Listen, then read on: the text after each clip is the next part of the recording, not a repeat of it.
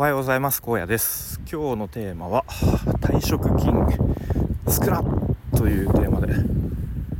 話していきたいと思います。と退職金が振り込まれました。でその額を見てえ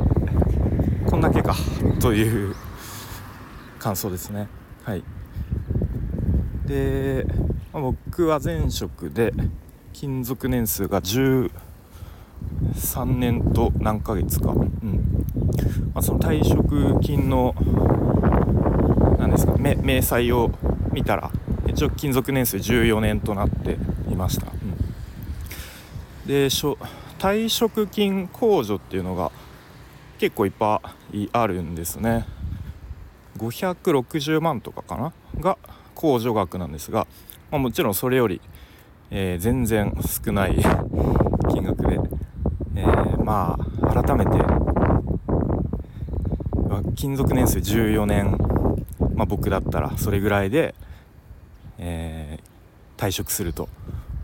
これしかもらえないって思うと、まあ、それも一個会社を辞めづらい転職しづらい理由の一つにもなっているんじゃないかなと思ったりしました。うんまあとはいえですね、まあ、今の転職先転職先の会社ではいろいろとその前職よりも、えー、良い点がありますし働き方にしても仕事内容にしても、うん、なので、まあ、僕が転職した理由はその年収を上げるというわけではなくてその仕事内容とか働く環境を変えたいっていういうのが目的だったので、まあ一旦そこを忘れずに思い出してで一旦は年収は下がるけどで、まあ、その退職金も思ったより少ないけれど、まあ、長い目で見て、えー、あの時転職しといてよかったなと思えるように、うんまあ、改めて今後頑張っていかないといけないのと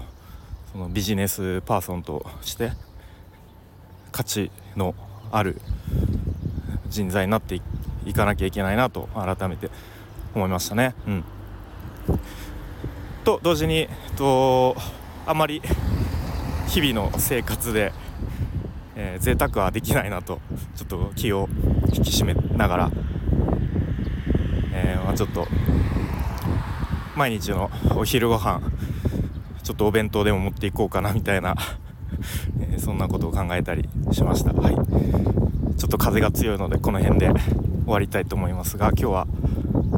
退職金が振り込まれましたがその額を見てえー、えこんだけ少なと思ったという話をしてきました。では今日も一日頑張っていきましょう。荒野でした。バイバーイ。